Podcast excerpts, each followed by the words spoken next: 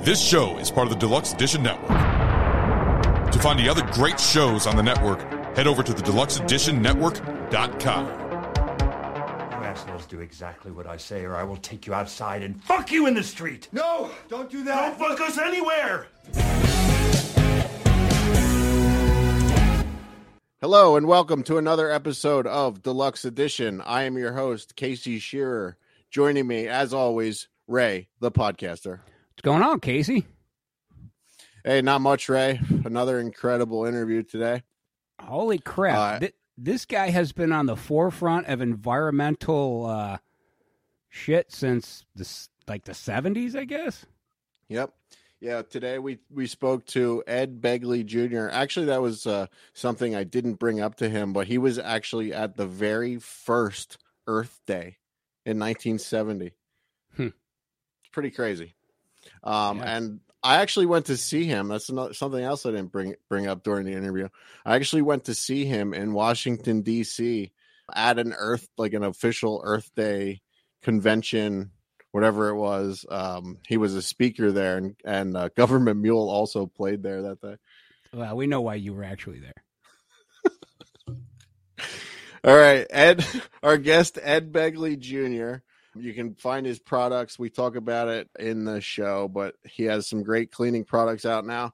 Been in movies such as She Devil, Transylvania Six Five Thousand, uh, Lucky. He's in shows like uh, Saint Elsewhere, Living with Ed, Better Call Saul, Young Sheldon. Just a great actor. He's been in over 300 television shows and movies.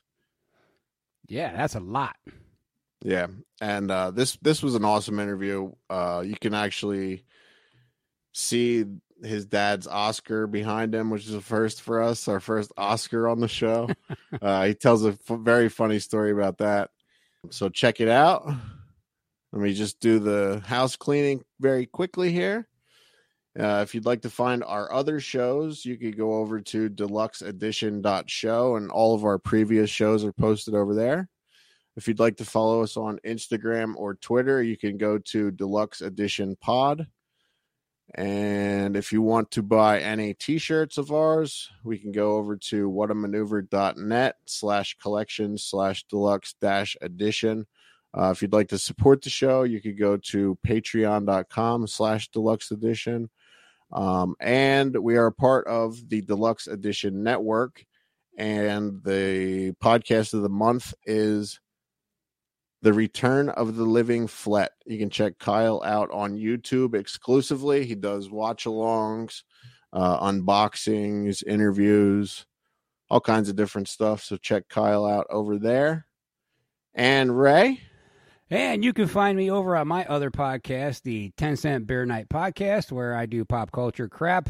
I talk about Cleveland a lot, but you won't be annoyed with it, I promise you. You can get my merch over at TeePublic. And uh, I would really appreciate, though, if some of you people become Patreons of this show, because you do get early access to all our interviews. Yep. Like you can hear this interview a week early if you're a Patreon. Yep. So at least just- consider it. I just sent out as soon as we finished recording.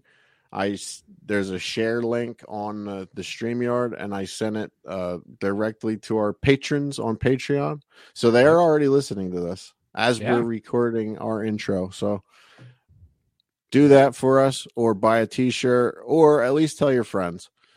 Try and get us some more listeners. That would be great. Yes. Or just make a like, make a comment on whatever platform you follow us on because it does help a lot. Yeah, and stop using, uh, as you'll find out in the interview, stop using single use plastics. Ray Wash, that's this. If if you've been watching our show since the rebranding of the show, since Ray has joined the show, that's the Mhm. same solo cup that Ray he he still right. has the very. I've, I've had this this cup. red solo cup since 1984 from the first party that I went to, and they handed me a cup, and I was like, "What is this?" And they said, "This will change your life," and it has. He's had it ever since. Yeah. All right, Ray, let's get into it. Here it is our interview with Ed Begley Jr. Let's do it. Well, it's good to see you, man. You look great. We're You too. I know we don't have uh, too much time with you, so we're just going to get rolling right away with it. Love it. Um, so today I cleaned my floors. Uh, I just picked up some of this here. You're Begley's man. Thank you. Thank you for trying it, pal. Yeah, man. I'll tell you what. I've tried a lot. Like I've been uh, green, I guess, since uh, I remember seeing your show "Living with Ed" in uh, 2007, and that's kind of when I started going green. I guess when I found out that you came out with this product, it was just a few weeks ago, and I just tried it. And I've tried a lot of products in the past, and this is this is really good stuff. You're very nice to say that. I'm very happy with it, and it's very uh, environmentally safe and and good around pets. Because you know you got pets crawling around the floor, putting their paws in their mouth, and kids sometimes crawling on the floor, putting their fingers in their mouth, and you don't want to have toxic whatever. So the less you can have uh, of harsh cleansers, the better. And this does a good job, and it's very clean and safe. Yeah. So did you come up with this the mixture yourself, or I did not. I met a guy years ago in 2004 that had a formula. He wanted to do a product with me, and I did for a while called Begley's Best. But I was, it took a lot of work. I was shipping it out of my garage. I had it stored there. I had a storage shed elsewhere too with more product, and I had to buy a pallet jack. And you know, it's hard to ship liquid around. It's expensive because it's heavy. So it was a, a, real learning curve, and I just got too busy to do it. Then I got involved with a company. Said we saw your products; they were very good. You were a competition to us, but now we'd like to work with you, not in competition with you. And you don't have to ship it out of your garage. You don't have to own a pallet jack. We'll handle all that. You just help us vet the best formulas possible, and to you know to also help promote it. And so that's what I do now. It's a much better deal for me. Yeah, absolutely. Uh, so before we get into the rest of uh, the conversation, why, why, don't you tell people where they can pick up these products? Just go Ed Begley Cleaning. You know, Begley Cleaning products. Go to Amazon. We're going to have it in Chewy very soon. I think it's going to be in Costco soon too. But if you just go to any search engine at Amazon or at you know just Google Begley Cleaning products, it'll come right up. Yeah, and I I will I'll stand by this product. I mean, it really works good. You're very kind to say that. Thank you, buddy. That's so nice of you. And uh, I want to talk about uh, your dad a little bit. He's he kind of got you into the the whole being an environmentalist, right? He did without ever using the word environmentalist. He, he was one because we turned off the lights, we turned off the water, and saved string and saved tinfoil and you know, he was the son of Irish immigrants. He had been through the Great Depression. So it's just the way I was raised. And when he died in 1970, I wanted to do something to honor him. And so uh, he he died within just a few days of Earth Day. And so I, you know, I started recycling and composting, became a vegetarian, and used all biodegradable soaps. And back then, there's nothing like the cleaning products I have. So I used vinegar and water to clean glass, and I used baking soda to clean up a sink and it was all everything that I did, riding the bike or the bus, all of it was cheap too. Being a vegetarian was cheaper than buying meat. So every decision I made that was green for the environment was also green for money, you know, and so uh, for saving money. So pretty soon I had enough money to buy not just cheap things like uh, you know bike riding or a bus ticket, but I had I could buy a medium ticket item, you know, like a solar oven or a rain barrel. Then pretty soon years later, many years later, I could finally afford solar, you know, in my house. And so, and that's what I urge people to do today. People say, I can't afford to buy a fancy, fancy electric car like yours or nine kilowatts of solar. I said, neither could I when I started. you know, you don't run up to the top of Mount Everest. You get to base camp and you get acclimated and you climb as high as you can and do what you can, but don't be put off on the scale of doing everything. Do something today isn't there all kinds of incentives now that with uh, solar panels and all that stuff too? Quite robust incentives nationwide. There's very good federal incentives, and in you know, state like uh, California and in New Jersey, and I think Massachusetts, several other states, there's very good aggressive, you know, incentives at the state level too. So you can do very well getting a solar setup today because now for years you haven't had to do what I did, which is to buy it for a lot of money back in the late 80s. You know, the mid 80s, I bought solar hot water. 1989, I bought solar electric. It was a fortune. But now you can, you'll have the same size solar as I have in my roof, and you didn't put a dollar down. You won't own it. You know, if you if you want to own it, and you have the money to do so. I encourage you to do so. You get those rebates. But if you don't want to own it, you can just lease it. You'll pay, you know, like seventy dollars a month for the lease, but you'll save a hundred bucks a month on your power bill. So you're putting 30 bucks in your pocket in your sleep. You don't have to do anything. And they're very aggressive and very vigilant about keeping the system maintained and putting out the most power. Why? Because that's how they get their money. Hmm. the system isn't working. They're going to get a truck out there right away to fix it. You know, because they, that's they get their cash by whatever amount of kilowatt hours they make from the panels. So it's a it's a very smart setup. Yeah. Now you got your solars in the 80s. Have you had to change them over the years or? Yeah, I had solar hot water in my house in Ojai in 1985. That system, it's been, you know, serviced many times and different parts have needed to be replaced, but it, I understand it's still still working from 1985. And I've had solar in my previous home. That system was working till I sold it, and the solar electric too. It was working good. I just either sold or gave away the panels when I moved. Today's panels are much better than the ones I bought in the 80s, though I want to stress that because they're kind of handmade, you know, with machines, but not so much robotics. Now they make them with robotics, so they're very, very precise. Some of the connections in the earlier solar panels from good companies like Solarex, they would just uh, they'd have a little imperfect connection, if you will, going from one cell to the others. So you can see on the back of the panel to be a little burn mark. What was somebody doing? You know, burning with a cigarette. The back of the no, it's not that. The heat comes from what? From a bad connection. You know, it's there's resistance that's causing that burn mark. So nowadays you don't have that. There's no panel you can buy that has that kind of problem. They're made robotically, quite precisely, and you don't have. They last for decades. Nobody's quite sure how long they last now because the one they started making in the late 90s, from those mid to late 90s, those will be around for 30, 40 years. And then they never really stop working. They just lose a little bit of power. In mm-hmm. like a, a decade, panels like that will lose two or 3%. I don't think as much as five. And that's oh, part wow. of the warranty. If they lose like 10% in a decade, we're sorry, we're sending over some new panels. We really screwed up. They oh, wow. Yeah, just 10% in a decade. That's part of the warranty. 15% in two decades, they give you a new panel. That's what, that's, a, you know, it varies manufacturer to manufacturer, but that's what most of them are like, something like sure. that, because they, they don't have to make good on that promise because they don't lose that much power under normal conditions. And they'll survive a, a hailstorm and stuff you wouldn't imagine they could survive. They're very strong. I travel for work. I'm a roofer by trade I watch other people work now. But in California, they're putting a lot of solar panels on the Home Depots in in California, and it doesn't seem like a lot goes goes into it.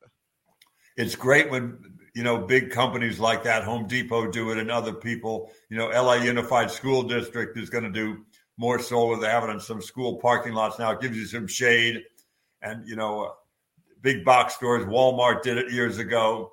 It's great when corporate interests and other government entities and school districts do it.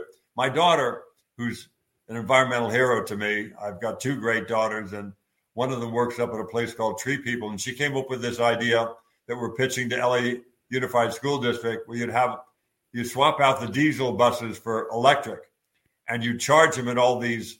You know, you put up a lot more solar with these great federal incentives there are now to help with panels. Certainly for school districts, you make every parking lot LAUSD school district parking lot solar. Now they get charged, you know, during the day when they're not taking kids. They pick the kids up and then at the end of the day, they drop them off. They also have at nighttime, what do they have? They're going to be fully charged or partially charged when they get back. You've got a great amount of power for emergencies in those buses, huge battery arrays. So you've got a, a great battery, storage area in the buses, and you've got electric power safely taking kids around. It's uh, not just a twofer; it's a threefer. So I hope they see the wisdom and do it. It's a very good idea. Yeah.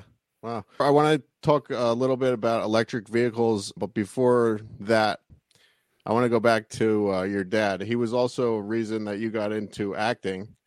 Yeah. And uh, he won the, for some of our viewers, listeners, they might not know this, but uh, your dad won the Oscar for Best Supporting Actor in Sweet Bird of Youth. Uh, I just watched 12 Angry Men last night. Uh, great, great movie. Great movie. Could you tell us the story about your dad uh, letting you hold the Oscar for the first time? Yeah, it was kind of funny. I don't think he meant to not let me hold it. I might. I'm being a little, you know, I'm trying to bend the facts with this story over the years. Not like I never hold it, but I wasn't given it for any long period of time. I might have touched it when he wasn't looking or something. I'm not sure. But he really said, here, hold this. When we were at the airport at LAX one day, we're going to fly somewhere, and he quite officially gave me the thing, and I was so nervous, I dropped it and I broke it. I thought he was going to actually kill me because he was letting people that he never met hold it, you know, and take a picture with it. He'd carried around, he'd carried it around in the back of his car, you know, behind the the driver's seat, you know, under the seat. He had it there safely stored, so nobody hopefully would steal it but he had carried around for a long time and he'd pose with people. People would say, You're Ed Begley. Can I get a picture with you? He said, Sure, let me hold on. We'll, you know, want to hold the Oscar? It was fantastic. He really was, uh, he was in the unemployment line the day after he won the Oscar. The next morning he was there so he could get his unemployment check. He was a real, like a factory worker dude from Hartford, Connecticut that made it in his 40s finally as an actor. Yeah, I was uh, I was doing a little research on him. Uh, left left school in the fifth grade. Went yeah. into like the carnivals, and uh, he was in World War II, right? Yep, he served the military. He worked as a short order cook. He worked at carnivals and circuses. He won a Charlie Chaplin contest when he was quite young, and he just had the bug. His father, my grandfather, was a what they call a hod carrier, H O D. A hod is like a V shaped couple of pieces of wood with a pole and you would carry up the mortar or the bricks up to the, the masons up the scaffolding that were making a brick wall or a brick building. And he did that work. He had to be strong to do it. And he was a strong lad, apparently, from Ireland, came over in a boat from Ireland, he and his wife. Wow. County Kerry. And so they, uh, my dad uh, wanted to be an actor and he, he, you know, did odds and ends for a while and finally got successful in radio in Hartford, then radio in Manhattan in New York, then plays in New York, and then TV and films, and finally won the Oscar. Yeah, and I just, I just, while we were talking here, I noticed it over your right shoulder. That's right. There's Dad's Oscar. Very cool. I mentioned earlier that I travel for work. I have for Hertz, it's called the President Circle. So I can go and get in any vehicle that I want. And uh, now in LA at LAX, they, I've been seeing that they have Teslas that you can rent. Um, I heard that too. I hope that's true. I'll bet it is true. it, it is true. I'm telling you, it's true. I, I've seen it. I want to rent one, but tell me, uh, do I what? Do I need a, a lesson in anything before I? No, I assume they'd give you a good primer on it uh, when they give you the car, or I can give you the primer right now. All you do is you go find supercharger near me, you know, uh-huh. and it'll tell you wherever you're out in the San you're in the San Fernando Valley, you're in, you know, Hollywood or Wilshire District, wherever you are, there'll be superchargers. Now you can charge it a regular, what they call a stage two charger. You know, it's a, uh, I mean, level two charger that's 240 volt, like I have in my garage. You can even charge on 110 volt, but that's that takes you forever. You know, if you're somewhere driving up to a cabin somewhere and all they have is 110 volt for charger, you can charge it there, but that's not ideal. Besides the superchargers that are like 480 volts of current and a lot of current going in, 480 volts of voltage and a lot of current to go with it. You you can uh, just charge at different malls and shops and street parking and all kinds of places with these uh, a ChargePoint or blink. There's a bunch of different, like there's different gas stations, there's different electrical, you know, charging opportunities out there at different malls and restaurants and shops. So you can do that by just, you know, find charger near me. And if you have, if you're have the time, and and I'm sure you do, even if you don't have the time, you want to do it quickly. All the more so, you just go find supercharger near me, and that'll that'll get you charged up. You know, like 25 minutes, you get most of your charge. Oh wow! If you just have 10 minutes at a supercharger, you get another 100, 100 miles or something. Just 10 Really? minutes. Yeah. Wow. So yeah, I, yeah, I know you've been driving uh, electric vehicles since like the seventies. Uh, it was like a golf cart, essentially your first one. Yeah. Um, How have uh, well, I know it's a huge difference from the Tesla to a golf cart, but over some of the other uh, electric vehicles that you've had, how how does the Tesla compare? you know, it was real Darwinian kind of, you know, the fish crawling out of the, the up onto the shore of the beach, and then it becomes a amphibian, and then it's a reptile, and then it's you know, it's that kind of a thing. I bought an electric car, so I thought in 1970, and you correctly stated what I should have known. It was a golf cart with a K, you know, with a windshield wiper and a horn. It was licensed for the California roads, but not certainly not the freeways. It went too slow. But then it got better in 1989. I bought a a VW Rabbit. Oh no, I had the first one I had in more recent years was a Subaru converted to electric. I bought that for only seventeen hundred and fifty dollars, not seventeen thousand, one thousand seven hundred fifty, and it ran. It had good tires under it and good batteries in it, so right away it was ahead of the deal. And then a friend, Howard Latofsky, Howard Latofsky, this wonderful guy, helped me convert it for just twenty five hundred extra dollars. Now I'm into it for forty two hundred dollars. He converted it to higher voltage, so it went on the freeway and went further too. And then I got a VW Rabbit that would go like about, I think that would have 55 miles of range, which was a lot for me, having lived with, you know, like 10 miles range in that little golf cart. So now I had a car that would go 55 miles of range and would go on the freeway pretty fast, had good pickup too. And then I finally, finally, life got good in 1996 when I got the first EV1, that great General Motors car. It was only a two seater, but it was a great car. And I had that. Now you could go, you know, like 125 miles with that. And uh, there was some chargers around, you know, paddle chargers, the old inductive paddle charge. And then then uh, they were crushing those, as you might remember. They took all Mhm. those back. They were all on a lease basis. They wouldn't let anybody own them.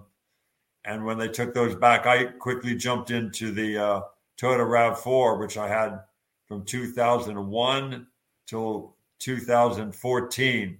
Had that for years. That was a great car. I bought that and it, it ran great. Then I got a, a Nissan Leaf, which had, you know, like a pretty good range like the RAV4. That had good range. And there were even more chargers those days when I got the Leaf. And it also had a fast charge, you know, like a CHAdeMO uh, kind of a fast charge outlet in it. The Leaf did.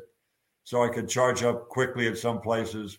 And then finally, I finally got a, a TV series that was on not just for, you know, a couple of episodes, but a full season. Then indeed a second season, the show Bless This Mess. and went, I'm getting me a Tesla. I got a Tesla S, and I'm I'll never look back. It's such a great car. It's amazing. Awesome. I just started watching uh, Bless This Mess. A friend of mine just uh, told me about it when I told him we were doing this interview. And uh, what a great show. I can't believe I had, had never heard of that before. It was so much fun working with Pam Grier and Dax Shepard and Lake Bell and this woman Liz Meriwether who did New Girl. She wrote it with Lake Bell. It was just wonderful. David Koechner, Lennon Parham, incredible Yes. cast. And I'm still friendly with all of them. I just saw Lennon the other day. I talked to, you know, uh, Pam Grier all the time, and uh, I'm very lucky to have been part of that show. It was a wonderful, wonderful show. Yeah, very good show. Uh, Ray, I'm sorry I've been hijacking the uh, Oh, no. conversation here. I tell you, these are my favorite interviews because I don't have to do anything. I just sit here and listen to, to two people having a great conversation. But uh, no, uh, I absolutely loved Future Man, and I hated that it only got three seasons. Yeah, I loved it, loved it. I love Seth and you know all those guys. that just uh, wonderful, wonderful cast in that. Great writers, and I did it for a while with the great Glenne Headly, this wonderful actress who's a dear friend of mine. She sadly passed, so that was probably one of the many reasons they decided to focus on things other than his his family, you know, from the past. And so, uh, but I'm very grateful for the episodes I did have on that. It was great to be in and great to watch. I, I'm a fan of the show. I just loved it. Any chance you can bug them to maybe get it to come back? You know, maybe put a bug in their ear because I, I, I think there's some untapped uh, comedy gold in that thing yet. I think so too. Well, we talked to uh, over good. We talked to Patrika Darbo last week, and she said that uh, the soaps for for the soap operas, people would write in. Yeah. So maybe we could start a petition. You know what? Bring, we should do that. Bring it back. Yeah. Yep. Count me in. I'll write a letter too. All right. You also uh, you work with uh, Christopher Guest quite a bit.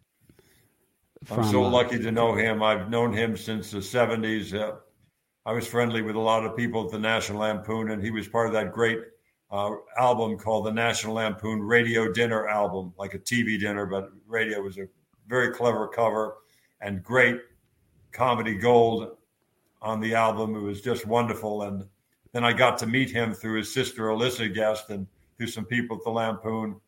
And I told him what a fan I was. And so he uh, included me in a few things he did early on. So I was in Spinal Tap, I was a drummer in that, and mm-hmm. worked on a couple of the other comedy shows that he worked on. Then he did this brilliant movie called Waiting for Guffman. I was over the moon and just so happy to know a guy who would do a movie like that. But then the second one, he goes, for Best in Show, I got a part for you too. You want to be in the desk clerk? I said, absolutely. And I've been very lucky to be in every one since. So, so, so does that mean you're going to be in the new Spinal Tap Part Two? Well, I died in a bizarre gardening accident, so I don't think I can come back. I don't ah. think I'm coming back from the dead. Ah, that's right. You were you were a drummer. You didn't make it out of that movie. That's right. Uh, well, it's. I'm sure that he can. He'll fill uh, or write another character for you to fill. That's true. Happily, I'll do craft service in any movie he's doing. He's the best. yeah, and I also loved you in Better Call Saul.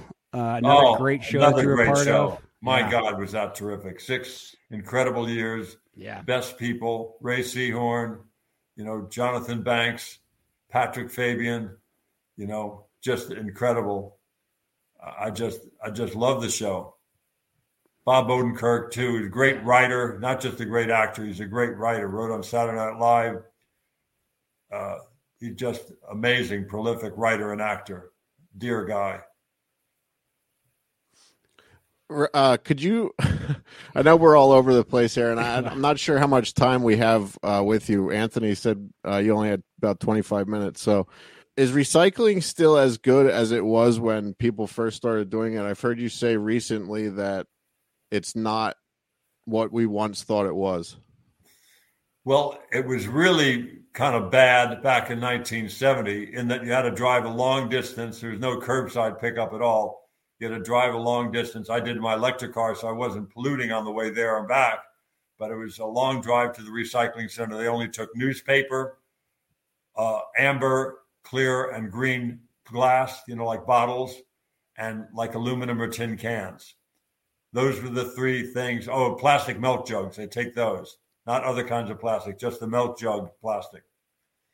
And then it expanded. They had curbside pickup. They started taking not just, you know, aluminum and metal, but cardboard and paper and, of course, still newspaper. Then they started taking different resins, like number one, plastic, poly, polyethylene terephthalate. Number two, high density polyethylene. Number three, four, five, and six. Often six is styrofoam. And they were actually doing things with a lot of it, most of it even for a while. Then it, they just ran out of, there was not enough market for the, the recycled materials. Not enough people were making new things out of it. And if you're not buying recycled, you're not really recycling you're it's like hitting a, a baseball into the bleachers and running to second base. Run all the way home, complete a circle, and buy recycled. Then you're creating a market for it. So we would buy all these goods from China, a lot of the different things for Walmart or Costco that we buy. Big container ships drop those containers, and on the way back, they would fill them up with plastic a lot of the time. but people wouldn't sort it properly. People wouldn't clean it properly. It'd be dangerous for people to work around with the pathogens and the funk and the they you know it became messy and they finally you know recycling other e-waste electronic materials with lead and cadmium and you know all kinds of dangerous metals and toxins. People started getting sick in indonesia and in china where they were recycling the e-waste and the, all these plastics. So they went enough already. We're not taking your garbage anymore. And so when that happened the market for plastic nearly ended. There's very few people now buying those resources of the recycled plastic. They still recycle some of it, but a lot of it you sort it, put it in your trash bin, and then it winds up just going in the trash later. Mm-hmm. People said that. I said, no, no, I followed the truck and I I did a PSA and we saw where the truck went. And when they might have done that that day for me, and maybe for a while they're doing it that way, but that's not the way it is anymore. They recycle what they can of the plastic. Now, Having said that, the cardboard really does get recycled. Unless some chowderhead leaves like a whole pizza slice hanging out of the box, then they'll see a whole a whole bale of cardboard, and the guy that's buying it sees a pizza slice hanging out. They go, they'll nix the whole load. Take that back. Go put that in the trash. That's oh, wow. I don't want. We can't. That's too much work for us. But they definitely take aluminum. It's definitely much less energy to mine aluminum in the streets and the alleys of the United States than it is to go to mine bauxite and bring it back here and use all the energy to make new aluminum. It's sim- simply cheaper and better. Same thing with steel. 67% of all steel that you buy, a steel frying pan or a steel chassis in a car, it was a frying pan before it was a car, and it was a car before it was a frying pan. You know, or whatever you a hammer, whatever you're making. Steel is very recyclable. That's why they got those big magnets at junkyards and stuff. Yeah. And uh, yeah, cardboard, paper, they recycle a lot of that. And but the re- the different plastics, not so much. So that's just all pretty much going into a recycling landfill now, right? Yeah, they they recycle what they can of some of the resins that have some value to make, you know, like a plastic ruler. People make plastic things, you know, out of recycled plastic and those kind of, you know, like uh, car stops in a parking lot. You know, mm-hmm. they make them out or different uh, a product they call Trex, which is good for like decking and stuff because yep. it lasts forever because it's plastic. Yeah. You know, and so that's the problem with plastic. It becomes the asset with plastic when you make, you know, like decking out of it lasts a long, long time. So they, if you don't buy recycled, you're not really recycling. We need to put more incentives out there for companies to use recycled materials so they don't just pick it up at our curbs as we sort it all and do all that stuff. You know, well, we don't sort it anymore. We used to have to sort the different numbers. Now they sorted what they call a MRF or materials recovery facility. And having sorted it, I think I think a lot of it just goes in a landfill, I'm afraid. Wow. I've always had this argument with I heard this somewhere uh, I don't know how many years ago. If you do recycle and you throw it in the recycling bin with the cap on, like a plastic bottle, like a water bottle. right. That they just they'll just throw it in the trash. Is that is that true? Like is the cap? it was true. It was true. Then they found a way in the process to use that resin, which is different or more dense or something. They found a way. So then they went, no, no, leave them on. It was do do not leave them on for a decade. Then about a decade ago, it went, yes, you can leave them on. We'll recycle the cap with it all but they keep used to be you have to pull out like a glassine envelope, an envelope with a little plastic window in it. I used to pull all those off because I heard correctly from different people who actually recycle the materials. They said, you know, we just throw all that shit away because it got the glassine window. We just want the paper. So I started pulling that off. Then I went, no, no, don't do that anymore because now we do blah, blah, blah. The rules change all the time. But the new rule, most people know because they've seen it in the papers that New York and LA Times, many other papers, there's a fraction of the market for recycled plastics that there was in the past because the people in Indonesia and in China have had enough and they don't want to take our trash anymore. It's just probably all piling up there as well, right? Yeah, everywhere. Yeah. So the best thing with plastic, you want to, you got a, a bathtub that's overflowing and leaking. You want to get a mop. You want to do this. You want to do that. But the first thing you should do is turn off the tap so it doesn't keep flowing. Stop buying single-use plastic that's the best thing you can do. I think it's good to make things like these out of plastic, plastic eyeglasses, they last decades or more. You know, if you treat them right, things like that, that's fine. But single use plastic, let's all stop doing that. Straws and cups and all that. Get an aluminum cup, get a steel cup, get a metal straw, get a little brush you can clean it out so you don't get sick from funk in your straw. And I haven't, you know, taken plastic, single use plastic in quite a while. It's possible to live without it. Yeah. Uh, my girlfriend still buys it. I'm. I Look, realized that after I held this up, I was you're like, throwing your girlfriend under the bus for that, huh? yeah, um, I have people in the in my household. I won't name who, and they they regularly purchase single use plastic. Is all I'll say. I'll use my my same red solo cup for a week. You just rinse it out, give it a little clean. Yeah, exactly. Uh, another movie that uh, we love you and Ed is The In Laws. Um, oh, I um, love that movie. What a great movie. Awesome movie. Hey guys, this is Ron. Do you like movies? Hey guys, this is Ragnar. Do you like alcohol? Hey guys, this is Stu. Do you like punishments?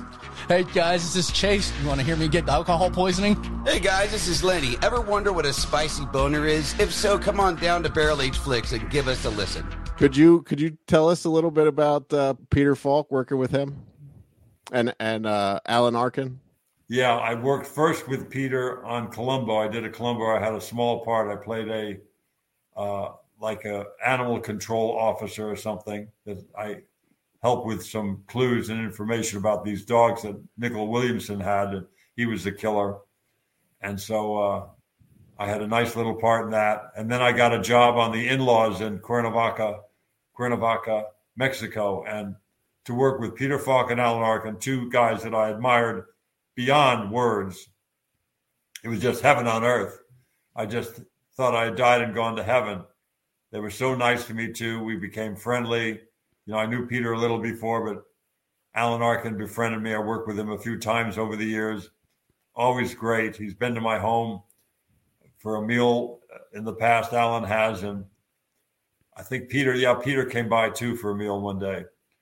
Peter and I had the same birthday, September 16th, that we'd share that together often with his wife Shera, my wife Rachelle, and uh, but working on the in-laws was just heaven. It just was such a funny movie. Andrew Bergman wrote the script, and it was just uh, the best comedy I'd been at that point in my life, and I was elated to be part of it. Great movie, yeah, really, really good movie. Let's see. Oh, could you tell us a story about getting pulled out of the bar by John Belushi, uh, trying to outdrink Harry Nilsson? Oh yeah, the Harry Nilsson thing was I made the mistake of trying to outdrink him. That was on another occasion, but this time I was out trying to outdrink a guy named Shorty George Smith, who was Jack Nicholson's kind of uncle, father figure guy. And he was on this movie Going South with me, but we had lots of days off because we were just secondary and third tier characters. So we were in the the bar at the El Presidente Hotel in Durango, Mexico, and we were he liked to hoist a few too. So I decided I'd outdrink Jack Nicholson's uncle Shorty George, and uh, that was a big mistake. But fortunately, John Belushi was such a good pal. He came and he and Judy dragged me out of the bar. Said, "You're going to see some of the town. You're killing yourself. You got to, you know, you got to sober up. He was a, a, great influence on me. John was, and Belushi couldn't hang with Ed Begley Jr. Yeah, I was too wild for John. That's incredible. Yeah. Oh, I heard you in that interview. I heard you mention uh, Forrest Tucker, how he had a cane with whiskey in it. He did. I did a show called out. Bobby if Joe and the Big Apple Good Time Band with Season Hubley and with um, is that a picture of Forrest Tucker up there? No, this is this is a cane filled with whiskey. Oh my god, fantastic! That's great. I it was uh, it's a before. replica of uh, Evel Knievel's cane. Oh wow, that makes sense. He would have one. yeah. But Forrest Tucker had his golf. It was yeah, it was a TV pilot. Bobby Joe and the Big Apple Good Time Band, Season Hubley, Robert Walden, me, John Bennett Perry. Uh, oh boy, there's another guy in it. He was a very famous actor at the time. I'll think of his name in a minute. Forgive me. But we did that. And uh, he had the car. Forrest Tucker kept that little cart. He had a golf cart, but not to go around the streets of L.A. To just go around the lot, and more importantly than getting around the lot in the golf cart for transportation, it had a full bar in the back of it. in the back of the golf cart was a full, you know, fairly full for big enough to fit in the golf cart. And then sometimes he'd be away from the golf cart, golf cart for a while. I go, how's he still staying high? He's still pretty hammered, you know. How's he doing that? And then I caught him. He turned away for a second to clear his throat, and he unscrewed the top of the cane, take a poke off it, and then he finished his scene. But he was, uh, he had a thirst. He liked the gargle. That's all I'll say. well, it wasn't uncommon for uh, when you're filming if there was a, a drinking scene that everyone's actually drinking, right? Yeah, they would drink real liquor in a drinking scene, and it was not frowned upon. People would, you know, not only just drink on a movie, but get high, you know, with the director, with the producers. And I did a few movies in the 70s, uh, you know, uh, Blue Collar and other movies that I did uh, where it was not, you know, it later became if you're wired, you're fired. But that wasn't the case in the 70s. A, a, a good book to read would be that uh, Easy Riders, Raging Bulls book is wonderful about all that, all the insanity that went on some of those sets. But people still did good movies and they, yeah, you know, somehow lived to tell the tale. I somehow did. I don't know how I did, but I did. Yeah, we talked to uh, Bo Svenson a few weeks ago. He was on the set. He he was in North Dallas 40 with Nick Nolte. Yeah, and he told us I think they they were spending fifteen thousand dollars a week on cocaine during sure. the filming of that movie. I'm not surprised. They Yeah. put it in the budget. It's amazing that any of that stuff got done because I've done cocaine. Yeah, it was a crazy time. I, I, you know, I, I drank a lot. I did drugs and somehow made it through it. I even operated a vehicle. How I, how I didn't kill anybody is a miracle. So I'm just grateful to be here and be sober since 1979. oh, great, awesome. Ray, am I missing anything here? No, I think we pretty much nailed everything important. Now, is All there right. just any like uh, weird crap you want to ask him, Casey? Yeah, we have a, a couple. Well, one fan question here. I found this very interesting. Uh, he's from um, a podcast on our network. The, he's from the Real Drunks. Uh, Matt Marlowe.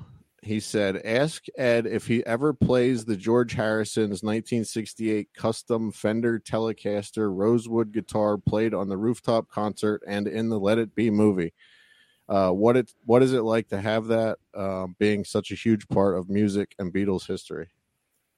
I have the good fortune to have been friends with all four of the Beatles, and uh, and uh, very lucky that I'm still friendly with Ringo. And I know Paul very little, but I know him a bit and admire him greatly.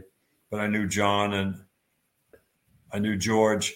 So uh, Olivia, his widow, is a friend of mine, and I know the family. And there was a, a guitar that came up for auction, and uh, I'll just say I I was able to be a liaison. I only had the guitar for 15 minutes, but the guitar is in the hands of the people that should have it. Is all I'll say. Oh, I awesome. was just a, uh, I got a cell phone and I got a a limit of how much to spend or something or instructions about what I should bid, and I did that, and I'm very happy that the family has it. Very cool. Very cool. So I go back to your Living with Ed show. I remember watching that when it came on. I forget what it was like on a, a green channel that they were trying to do. I forget what it was. But the guy that I used to work for, roofing, after we saw your show in the basement of his shop, we cut a giant hole in the like we we made the one door much wider and we put i think it was like a thousand gallon tank in the back room and it now collects all of the rainwater on his hat from his house and it flushes the toilets and all in throughout his house Fantastic. yeah very That's cool so great. My tank is 10,000 gallons now. i know one i saw the other i saw I that on love a- it. I saw that on uh, something I was watching the other day. Uh, it's amazing.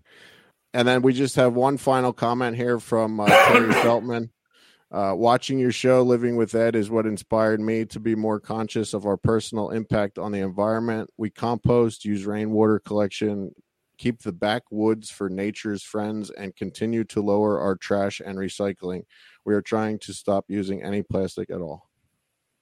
I love these folks. Tell them thanks so much and keep it up. We need to do a lot to protect the wonderful web of life that supports us all. You know, we're here because most people have been environmentally conscious over our long history. People have made big mistakes in the past, but we've been more smart than not smart with the environment. We got to get back to that, to where we work with nature the way indigenous peoples have for centuries and, and millennia, and uh, and do more of that. It's possible. We can do it. There's it's not jobs or the environment; it's jobs and the environment. So that's where we need to head. All of us do our part, and corporations do their part, and government do its part. We can we can make a lot of good changes.